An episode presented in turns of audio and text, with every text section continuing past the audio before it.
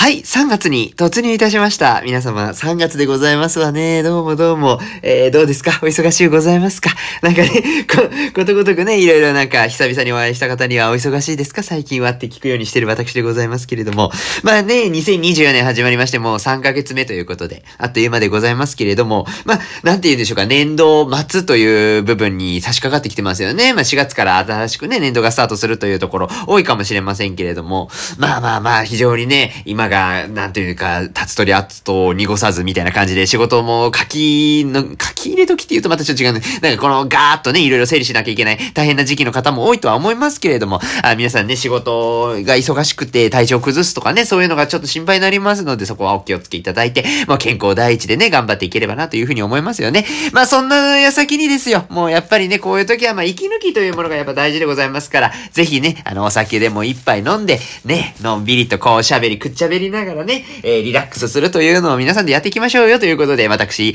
えー、大体、大体デイリーで飲んでおりますけれどもね、今日も今日とってお話をさせていただきながら、えー、気楽にね、生きていきたいななんていうふうに思えておりますけれどもね、ということで始めていきたいと思います。はい、よろしくお願いします。世知辛いを生き抜くのは至難の技。それでも明日また頑張れますように、お酒の力をお借りして吐き出しましょう、この感情。この番組はデイズイレイディを調べで言えない、あんなことこんなこと、たまったままじゃ具合が悪い、喜怒哀楽丸とひっくるめて好き勝手喋らせていただきます。というわけでこんばんは、ゲロやメンタルながら虚勢を張ってきてます、住吉です。はい、そんなこんなでですね、えー、お酒を飲みながら、まあね、いつも頑張っている、まあ頑張っているのかな、頑張れていると思ってね、やっておりますけれども、ねあれなんですけど、あれなんです。あのね、コンビニに行ってまいりまして、まあいつもね、大概コンビニは行くんですけど、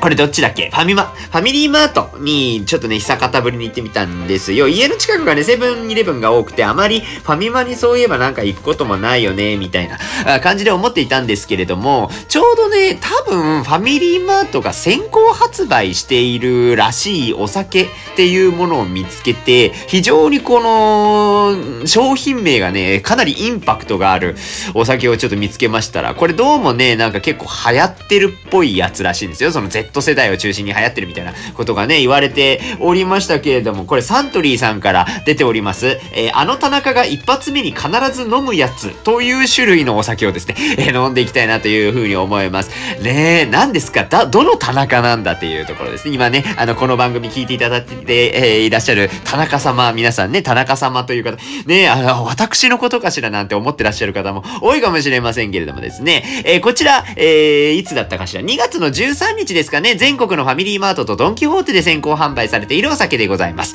はい。えー、友達がやってるカフェバーというところ、これなんだろうね。なんかそういうのがあるのかしら。えー、2023年4月、東京原宿にオープンした友達がやってるカフェスラッシュバーって書いてるんですけど、スラッシュは読まないのかなえー、友達がやっているという店名通り、店員がまるで以前から友達だったかのようにタメ口で接客するお店なんだそうですね。あ、なるほど。なんかあの、態度が悪いお店みたいなのあったりするじゃないですか。なんかそういう接客の仕方を変えてコンセプトを出していくみたいなお店ってあったりすると思うんですけど、それの友達バージョンということで、えー、そんなのがあるんですね。原宿にはね、やばすごい最先端の街ですね。えー、オープン後すぐに TikTok などのショート動画で拡散され、週末は行列ができるほどの名店、人気店となっているそうでございます。皆さんご存知ですか？もしかしたらね、TikTok 普段なされてる方、あ、あれのことだよねっていうのもね、思ってらっしゃるかもしれませんけれども、それがどうも、そこから出てるのかな？それと共同開発なのかな？コラボ商品だそうで。はいはいはい。なるほどね。で、その、えー、何ですか？友達がやってるカフェバ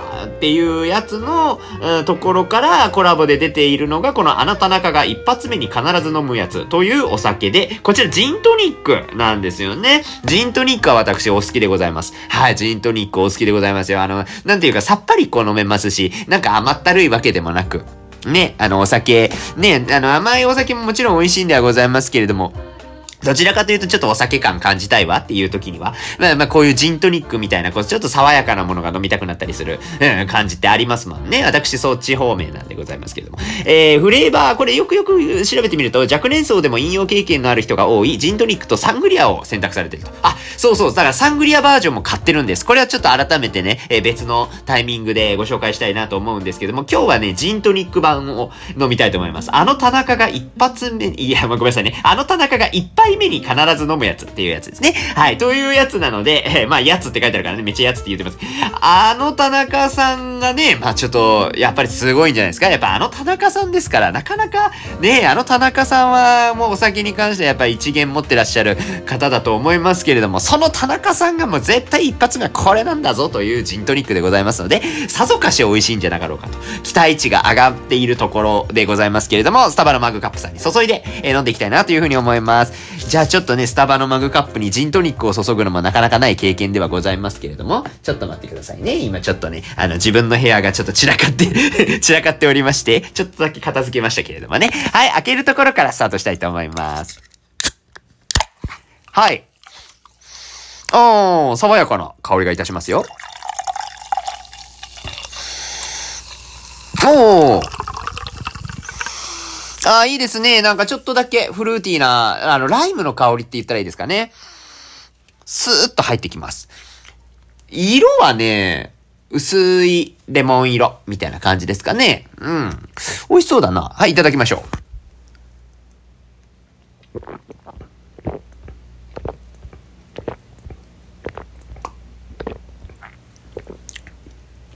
あ、美味しい。いやー、来た来た来た来た来た来た。これは。あー、はいはいはいはい。ちょっと待って、ちょっとコメントする前、コメントする前に飲み尽くそうとしてる。でし、どうなんだろうね。これ、ポッドキャストとしては絶対正しくはないんですけど、ちょっと待って、本当に美味しいやつですね、これね。うーん。美味しい。美味しい。あ、なんかね、思ったよりちょっとライムは強めかもしれません。ちょっとフルーティーなお酒お好きな方、えー、割かしこの、あの田中が一杯目に必ず飲むやつ、多分結構好きだと思いますよ。かなりこう、口に入れた瞬間にこう、ライムのふわーっとしたフルーツの爽やかな香りが口の中にいっぱいに広がりまして。で、ジントニックなんですけど、まあ、ちょっとトニック感みたいな。まあ、もちろんね、ちょっとお酒っていう部分も楽しめつつではありますが、かなり飲みやすく設定されてるような気がします。なので、こう、エンジンかけていくタイミング、まあ、特に一杯目に飲むみたいなね、コンセプトなのかと思いますけれども、一杯目に飲む上で、まあ、ちょっと乾杯って言って、あ、これうまいねって言いながらちょっと楽しくこう、これから加速していくぞみたいなね、あの飲み会のスタート時の、あの、かけ方ってすごいちょっとね、わ、わかる気がするんですけども、そんなね、タイミングに非常に良い、美味しいジントニックって感じがいたします。うーん。なんかカンカンとかでお家で飲むときって、私はどちらかというともうまあビール糖みたいなところがあるので、ビールばっかりになっちゃうし、まあビールじゃなかったらなんかチューハイとか、レモンチューハイとかね、やっぱいっぱい種類が最近増えてますしね。まあレモンチューハイパッと取ったりとかもしちゃうんですけれども、あとハイボールね、ハイボール率もね、高いかと思うんですけど、ジントニックそういえば飲んでなかったって、なんとなく思いました。あんまり取り上げてなかったんじゃないですかね、ジントニックね。わかんない。過去の放送とかね、改めて見返してみるとどっかではあるかもしれないですけど、かなりね、いいです。ライムが効いているジントニックってこれ結構本当に美味しいわ。ちょっと、普通に飲めちゃう。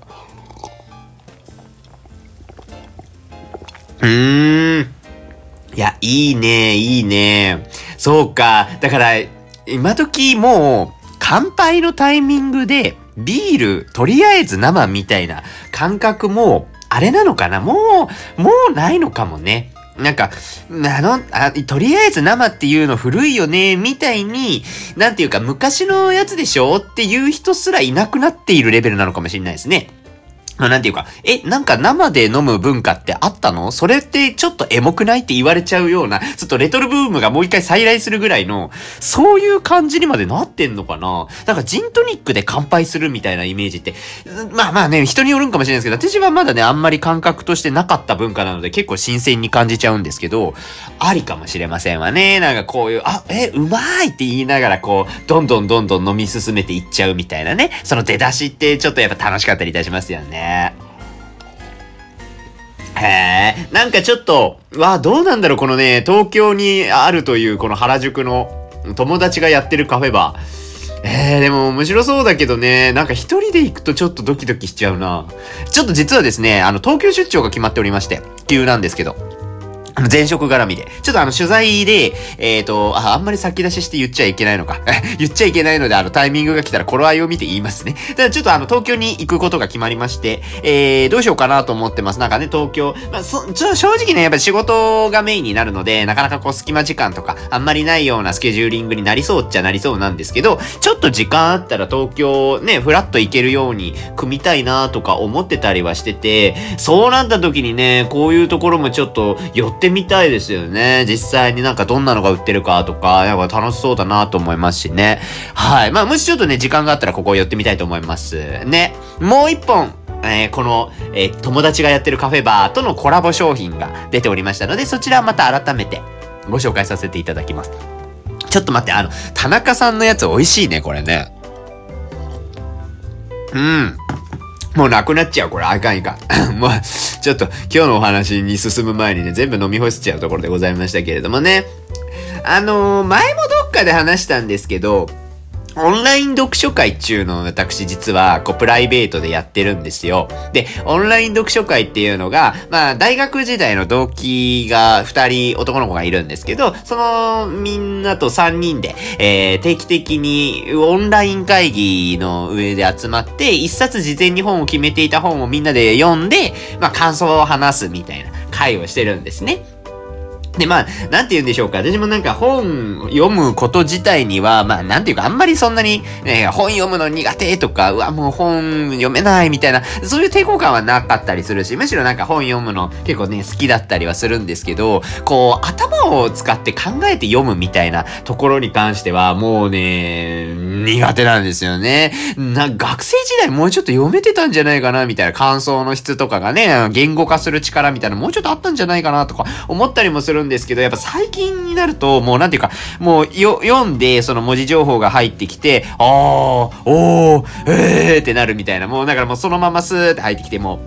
う、思考停止みたいな言い方ちょっとあれだけど、になっちゃって、もう言われるがままみたいになっちゃうんですけど、なんかその、感想を言い合う場があることによって、その辺の、なんかこう、あ、あの表現ってこういう意図でやってるんだ、みたいなところとか、そっかそっか、ここの部分って確かになんかこの読者は、あ、この著者はこんな風に言っているけれども、こういう見方できるよね、みたいな。違った視点で、えー、新たに本を楽しむことができるので、結構その感想を言い合う回とかって、割かし大事だったりするし、なんかそういう視点を増やして読むみたいな、あ違う視点で読んでいくみたいなところって、ちょっとなんていうか、トレーニングがいるところがあったりするわけですよ。で、それをちょっとなんか、ね、あの、久方ぶりにな、そういえば大学の時にもそういうなんか批判的に書籍を読むみたいな、書評を書いてみようみたいな授業あったなとか思い返しながら、オンライン読書会やってるんですけど、やっぱなんかその、私よりもね、明らかにやっぱその、一緒にやってる二人の方が、結構批判的に読める人たちなんですよね。この批判的に読むっていうのはマイナスな話ではなくて、えっ、ー、と、例えばもう著者がこうずっとストレートにこういう主張ですって言ってるところで、それをあえて批判的に読むと、ここには穴があるんじゃないかとかえ、こういうところに言及がされてないんじゃないかとか、うん、こう言ってるけど、それって同じことの繰り返しでしょみたいな、それ結論ありきで言ってるでしょみたいなのとか、いろんな批判があったりできるんですけど、その批判を踏まえて読むことで、なんかそのテーマについての理解がより深まったりとか、本当に考えなければならない部分に対して切り込んでいけたりとかするっていうのが、批判的に読むことの意義だったりするわけですよね。まあそれは結構大学時代の時に、え、いろんな授業で学んだところもあるんですけれども、なんか最近やっぱり私がその辺がね、ね結構弱まっているところがあるんです。もう言われたら、わあ、すごい、こういうことなんだ。ね、こんなこと言ってたよって言っちゃうみたいなね。オンラインの読書会でね、それこそまさにそんな感じだったんで、ね、なんか、改めて、あ、こんな風に読むんだ、みたいな、あ、それ言われたらマジでそうやん、みたいな発見があったのがこの間のオンライン読書会だったんですよね。そうそうそう。だからなんか、もう、あの、そうねって思いながら、もうなんかね、みんなの意見とかをね、ゆっくり聞きながら、改めてちょろっとね、もう一回読み返してみたりしたときに、あ、確かになんかこんな風なこと書かれてたなみたいなのでね、ちょっとまた新たな発見があったなとは思います。なんかそんな風にね、本を読めるっていうのはね、まあ、そしてこう、一緒にオンライン読書会をやってくれる環境下があるというか、その、そういう仲間内がいるっていうのはね、もうすごいありがたい話だなって、改めてちょっと思ったんですけど、まあ、その時に取り上げた本についてちょっと話そうと思ったんですが、うまくね、もう先に言っとこうかな、うまく話せる自信があまりありません。あの、まあ、基本的にはね、あの、中身を紹介するっていう風にはあんまり思ってないので、もう読んでいただければって思います。興味があったらね。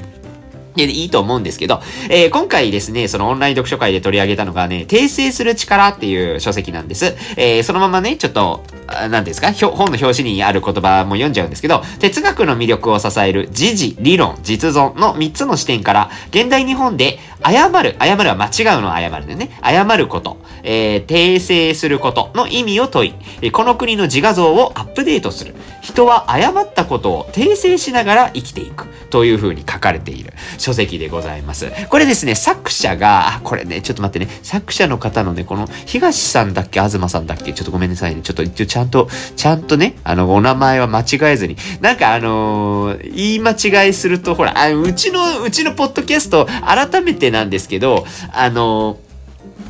編集してないんですよ。まあ、それ、それも、ま、前も言ったか言ってないかちょっとあんま覚えてないんですけど、基本的にそのなんか編集の手間を加えるともう、時間がどんどんそれだけかかっちゃって、まあ私も、回らなくなっちゃうから、基本的にもうなんか言いたいことを言いたいように言って、もうそのまんま垂れ流しで出してるっていうのがこの番組なんですね。なのでちょっとあの、言い間違えたりとか、言い詰まったりするっていうところもそのまま余すことなく全部お伝えをしているところが、この泥酔レディはございまして、まあ、ただ、まあ、なんて言うんでしょうか。まあ、その間違っちゃうやつはね、あんま良くない。なんかそれでね、それをきっかけに何かとんでもないミスに繋がったらもう困るから、できるだけこう情報についてはね、正しくお伝えしようというところは気をつけてるところではあるんですけど、OK OK。東博樹さん。っていう方でございます。え日本の批評家、哲学者、小説家でございますね。で、株式会社言論っていう会社を立ち上げている、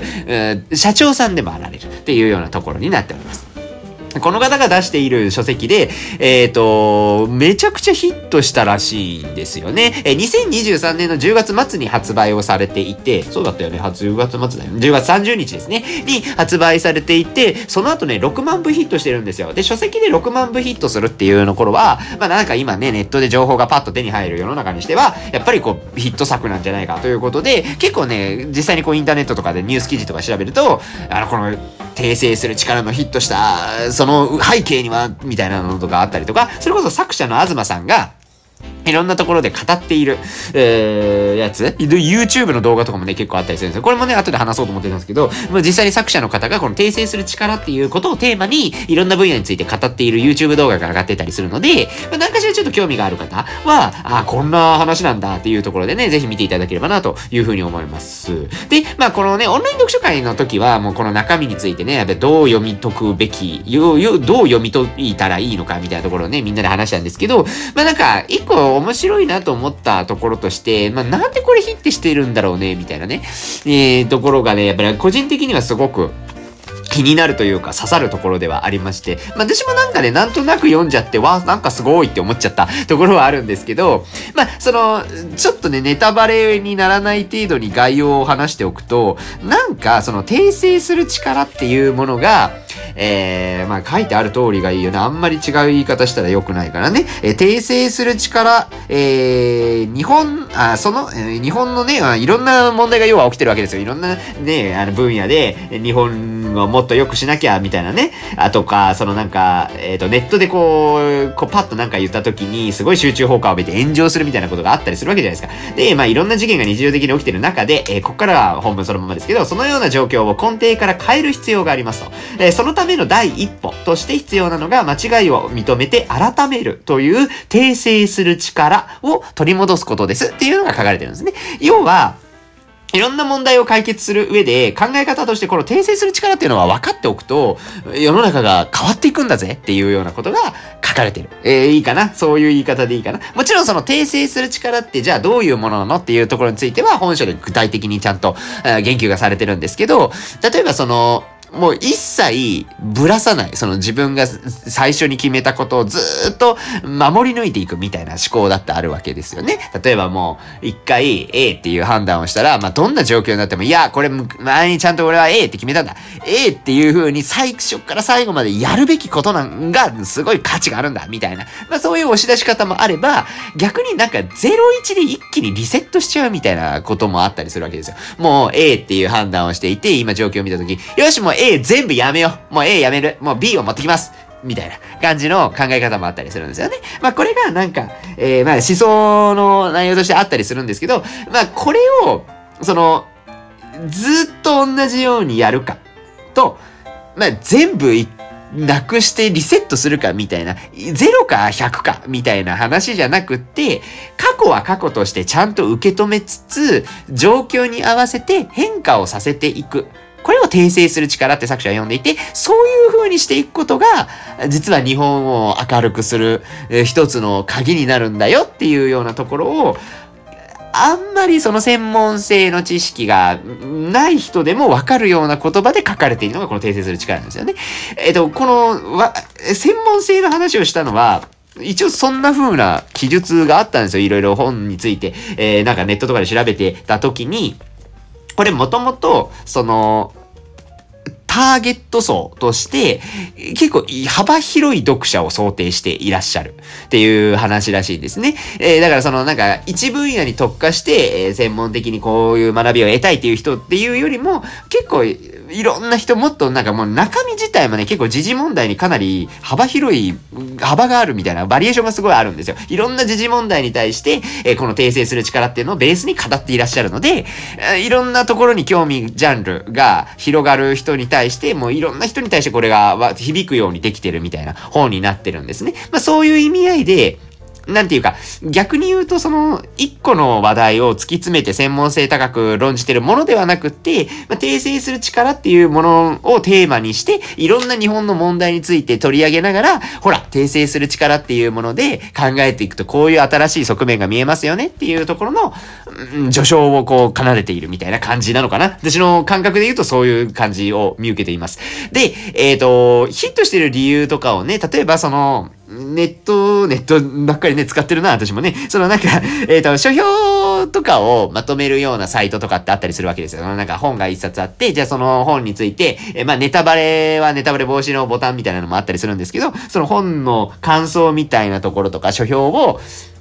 投稿できるサイトみたいなのがあって、まあそういうのとかもね、ちょろっと感想として見てみたんですけど、結構ね、その、あの、勇気をもらえたみたいなコメントが実は結構多いんです。例えばその、なんか今日本の状況に対して閉塞感を感じていたりとか、もうどうしようもないよね、日本みたいな。なんか、ちょっとあったりするじゃないですか。な、な、まあちょっとあったりするじゃないですかっていう のも、なんかちょっと教養みたいであれですけど、例えばそのなんか、すごくこう、今で言うと、私が感じてる閉塞感で言うと、例えばその、ね、文春の事件とかいろいろあるじゃないですか。で、まあ最初では松本人志さんからですか？松本人志さんの問題があって、で、で、そこでややややなってて、最近でいくと、プラスマイナス岩橋さんの問題がね、すごい出てますよ。牧陽子さんとか、あと、ジャニーズの方ですかね。ごめんなさい。中島さんで合ってますか？ちょっと間違ってたらごめんなさいね。なんかそう、そういう、なんかいろいろ、ああだ、あった、ない、あったんだ、こんなことがあったんだ、どうなんだ、事実がわかんない、どうなんだ、みたいなので、こう、ガーって炎上してるような感じとかを見ると、うわ、なんか嫌だなっていう気持ちになっちゃったりすると思うんですよね。まあまあ、これって直接的には、なんていうか、いろんな物事に関関係してるわけじゃないですけど、ちょっとなんか日本の状況を表している風な感じもあったりすると思うんですよ。実際そのなんかメディアの、えー、扱い方みたいなところも訂正する力っていうものをベースに、えー、この東さんが語っている YouTube 動画って実は一個見つけてまして、まあ確かになるほどなんかそういう風な切り口でも語れるんだみたいなところで思ったのでテーマは関連してるかなと思うんですけど、そう、でもなんかやっぱそういうなんとなくみんなやっぱり今後どうしていこうみたいな。まあね、もっと身近に行くと労働の問題とか、経済の問題とか、政治の問題、えー、世界各国の情勢の問題とか、いろんな問題がある中で、そっか、こういう思考回路ですると、もしかすると道が切り開けるかもしれないみたいな。そういうなんか革新的な言語化をしてくれたっていうような気持ちを持って、明るい未来をまだ目指せるんだっていうようなね、希望を感じる人が、実はこの本を読んで、えー、くさんいらっしゃるんだ、みたいなところをちょっと、感想とか見てる感じだと思ったところがございまして、なるほどなるほどというふうに思いました。ね。で、結構ね、もう一個の方針、方向性として感想を抱く人のいろんな言葉を見ている感じだと、自己啓発って捉えてる人がちょっとやっぱ言っているっぽいんですよね。これオンライン読書会でもね、自己啓発って言葉出てきたんですけど、そのなんかね、えっ、と、自分の人生においても訂正する力っていう考え方が指針になると。まあ、こういう風になんか0、0、100、0か100かみたいな、えー、感じでもうずっと突き詰めていくっていうようなこととか、逆にもう一気にもうダメになった瞬間に全部ガラッと変えるみたいなね。えー、まず、なんとなくそんな風になっちゃってた。って思っている人たちが、そうか、こういうふうに過去を過去として認めつつ、えー、状況に合わせて変えていくっていうところを鍛えていくと、自分の人生においてすごい豊かになっていくみたいなことを感じる人が多かったりとか。なんとなくですけど、やっぱりそういうふうに明確に言語化してもらうことによる安心感みたいなところだと思うんですよね。なんかやっぱりこの自己啓発本もね、大概そうだと思うんですよ。なんか内容自体は、そりゃそうだよねっていうのが正直多かったりするけれども、それが言葉になっていることによって、えー、言葉として自分の胸に入ってきたりとか、頭に入ってきて、わ、すごいよく理解できる、みたいなね、感じに思った時にそれに価値を感じたりする。だから、エコ啓発本っていう世界観がやっぱ売れていくんだと思うんですけど、そういうジャンルがね、売れていくんだと思うんですけど、なんかそういうのがね、うん、この訂正する力にもちょっとあるかもしれないですね。ただその自己啓発として捉えるべきなのか否かっていうところは、まあなんていうか、この本書だけで考えていくと、そもそもこれって、えー、日本の各問題を、えー、解決する考え方の一つが訂正する力だよねっていう論調のはずなんですよね。まあそこはちょっとあの、実際にね、読んでいただいてっていうところはありますけど、衣装とかね、そういうことを書かれてるので、えー、思うので、なんていうか、やっぱりここが難しいところではあるんですけど、まあでも、読み解き方は、まあ、それはさておきながら、やっぱこの本からそういう自己啓発としてのメッセージを感じてる人がいるっていうのは事実としてあるみたいなのかなというふうに思いました。ですね。で、なんていうか、またこれもね、難しい話だと思うんですけれども、一応この本自体はね、あさっきも言った通り、いろんな問題が世の中にはあると。で、その時事の問題をいろいろ取り上げてるんですよ、実際にね。こういう問題ありますよね、こういう問題ありますよね、こういうこともありますよね、みたいな。で、いろんな問題を訂正する力っていうものについて、えー、考え方を理解した上で、えー、当てはめて考えていくとこういう風になりますよね。俺は訂正する力って大事でしょ、みたいなね。まあそういう流れになってるんですけど、若干やっぱ一個、あそうね。だからもうこれはあくまで私の感想ですよ。だから感想として区切って聞いていただければと思いますけど、なんかそう、いろいろ読書会も踏まえて、えー、いろんなことを聞いて、そうかと思って見てみて、えー、思ったところとしては、あの、一個ね、やっぱね、本の中身が書き方だと思うんですけど、やっぱ、すべて、この訂正する力っていうものがあれば解決するみたいな風にさらっと読むと見えるところがあるんですよね。だから万能策みたいなね。万能なんだ。すべてを問題を解決するには訂正する力さえあればいいんだみたいな。で、私も最初、一番最初読んだ時にわ、訂正する力ってすごいって思ったんですよ。で、なんかそうだなと思ったんですけど、思ったんですけど、多分ね、本当に東さんがやってほしいことってそこじゃなくって、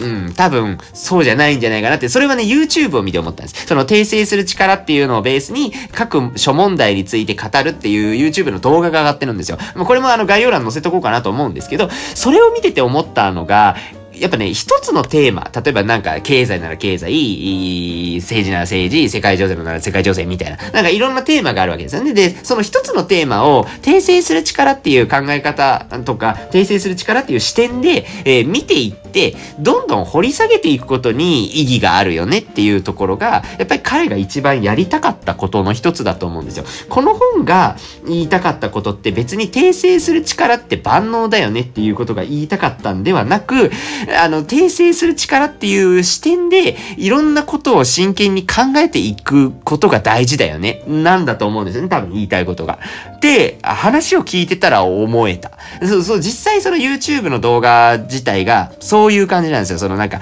いろんなテーマごとに分かれて、これね、インタビュアーさんがまたね、すごい分かりやすい方だったので、もう非常にね、あなんか、話の持っていき方が、もうこっちに寄り添ってくれてる感じで良かったんですけど、その、やっぱ一個のテーマについて、どんどんどんどんその本質的な部分っていうところを掘り下げていくみたいなスタイルで会話を続けていくっていう部分が、もうこれってまさにその訂正する力を視点に、えー、議論を深めているような感じがしたんですよね。ディスカッションしていって、えー、どんどんどんどん、こういうことが言えるんじゃないかとか、今この課題に対してはこんな風なアプローチができるんじゃないかみたいなところをね、提案までされてたように感じたんですけど、なんか、それが多分この本だけでは分かりにくい部分なんだと思う。この本自体はどうしても、やっぱりその訂正する力ってそもそも何で、訂正する力ってなんでいいんだっけ？みたいな部分にね、やっぱ、うん、寄ってるんですよ。で、まあまあそういう本じゃそういう本なんでしょうけど、多分ね、完結させちゃいけないテーマなんですよね。この日本の諸問題みたいな話をしていくと、一つ一つやっぱいろんな状況があって、うん、だからその、ほら、この問題って訂正する力があれば、なんとかなるでしょ？みたいな。訂正する力って考えると、この問題も言及できるんだね、みたいなのって、ちょっとまた、方向性が違うじゃないですか。あくまでこれがやりたいのって訂正する力っていうものを手段の一つとして各専門分野についての今の課題であるとか、え理想の状態を目指していく上で何ができるんだっけ？私たちにできるアプローチって何なんだっけ？みたいなことを考えるきっかけにしようぜっていうような話なんだと思う。話なんだと思うんですよね。うん、なんかそこが、その一個手前で止まってしまっていて、そこにみんなが共感してるみたいな図をちょっとなんとなく思えてました。そう、なんかね、すごいいい考えだ。私の人生にも取り入れようっていうのも別に間違った感想じゃもちろんないと思いますし、そういう風に思わせる分だっていうのは、それだけでやっぱ価値だと思うんですけど、一個やっぱり、もともとやりたかったことって何かっていうと、日本の諸問題を解決しようが、まずあると思うんですよね。で、そのために、えー、この点、えー、解決するための策が訂正する力さえあれば全部解決するんだよって言ってるんじゃなく、あくまでそっから一歩進むみたいな、一歩考えるみたいなことが本来は大事なので、なんかその辺をね、汲み取っていくっていうところが読者には結構求められているのだろうねっていうようなことをなんとなくいろいろちょっと思ったなっていう次第でございます。ちょっと言語化できてますか？もうね、あね、私の言語化能力の限界がちょっと来てますね。あの、申し訳ない。あの、だからもう、だから賢い人に喋ってほしい。ね？賢い人に喋ってほしいな。何か酔っ払って喋れる範囲でいくとこれ、もうだから今日ね、今日こそ本当に泥酔レディオでよかったと思うのは、お酒飲んでるからねっていう言い訳が立つのはすごいなんていうか、ほっとしますよね。自分の心理的安全性を担保してくれてる ところがあって、これがなんかもうノンアルで、もうとりあえずなんか言いたいこと言うってすると、なんていうか、お前そんなこと何言うとんみたいなね。え、本当にそれなんかちゃんと考えていいものを言ってるみたいな、そういう批判が出てきちゃうと、もうピクってもうもう、憔悴しきっちゃう。まあなんかそんな話もあったな。これ訂正する力でそんな話もあった。その空気感みたいなところね。訂正しにくい空気感みたいな話もあったったので、まあその辺もね、本読んでいただいたらいいかなと思うんですけど、まあなんていうか、ね、お酒を飲んでるから 軽く聞いてねっていう前提があると喋りやすいですね。まあまあ皆さんがどういう感想を思われるかはもうそれぞれだと思いますので、ぜひね、あの本を読んでいただければと思いますし、さっき言った YouTube なんですけど、えっ、と、ご紹介だけ、えビジネス映像メディアのピボット、PIVOT っていう YouTube のチャンネルがございます。まあ、ピボット自体は違うんだろうね、多分ね。ただその、ピボット公式チャンネルっていうのが YouTube であるんですよ。で、それの中で、この、東さんと、誰だったかな？東さんとね、なんか、もう一人、この、ピボットの方なのかな？わあ、ごめんなさいね。これ全然違ったら申し訳ないんですけど、んが対談してるやつが出てくるので、よかったらあの検索して、えー、見ていただければなというふうに思います。ピボット自体はですね、私も初めて見たんですけど、あ、なんかこんなにたくさんいろんな人が出てるんだってぐらいいろいろ出てますよね。今、パッとね、目に入る感じでいくと、な、えっ、ー、とね、あ、あの人、えっ、ー、と、森岡さん、森岡武さんで合ってるかな？合ってってるよね。森岡武さんで合ってるよね。これで読み方違うとかあったらごめんね。なんか誰ってなってますよね、今ね。それこそ。あり、ちょっと一応ね、一応ね、森岡。合ってるかなよいしょ。森岡剛さんやったらごめんなさい。もう全然もうマーケッターの人。そうそうそうそうそう、マーケッターの人です。有名なんです。有名だけど森岡さんしかわからんかった。そうね、森岡武さんですね。の、えー、対談動画とかが上がってたりとか、えー、テーマ的にもいろいろありますよ。宇宙は無数に存在する。みたいなテーマとか、自己肯定感を下げない叱り方。これ教育の話ですかね。えー、とか、なんか割かしね、テーマはバランスよくあるのかなと思います。あ、新日本プロレスの棚橋新社長インタビューとかありますよ。13日前でね。そうですよね。なんか棚橋さんね、あの、プレイヤーとして、プレイヤーというかレスラーとしてね、え活躍されているイメージがありますけど、新社長なんですよね。そうなんですよ。そうなんですよ。そんなあったなと思いながら。はい。いろいろね、なんかテーマが多岐にわたるので、なんか自分の響くやつって多分どっかあると思いますし、スポーツとかね、あるとね、結構、行きやすいんじゃないですかね。うん、なんかね、その辺とか見ていくと面白いんじゃないかななんて思ってたりもしますし、私もちょっと見てみようかなというふうに思ってます。はい、そんなこんなで、ちょっと読書会しましたよっていうご報告と、訂正する力についてちょっとだけ考えてみようのコーナーでございました。はい。まあまあいろいろね、あの本、これね、あれですよ。だから訂正する力っていう本自体は、私がお正月の時にこれ一回あげたんです。その低水レイディオでお正月のタイミングで、えー、まあ今後ね、どんなことを目標にしますみたいな、2024年の目標みたいな話をした時に、実は本を読まなん、あ、違う違う。その時も本を読まないとっていう話したけど、積んどくの話そもそもしてますもんね、私ね。積んどくいつだったかな？積んどくの話した日あったよね。今で、あ、あったあった。エピソード138。積みに積んでいる書籍たちを紹介するぜの回ですね。その時に紹介した本をとりあえず一冊消化したみたいな話ですね。はい。まあ、あの、まだまだいっぱい本をね、読みたい本があるので、えー、ゆっくりゆっくり消化していきたいなとは思いますけれどもね。まあ、こんな感じで、えー、いろいろと読んでいくのも楽しいのでね、本のご紹介とかもまた改めてさせていただければなというふうに思っておる次第でございます。はい。もうじゃあ今日はこの辺で終わっていきたいと思います。感想は定期的に至りつつ明日も頑張りましょう。デイスイレイディオまた次回の飲み会でお会いいたしましょう。本日もご視聴いただきましてありがとうございました。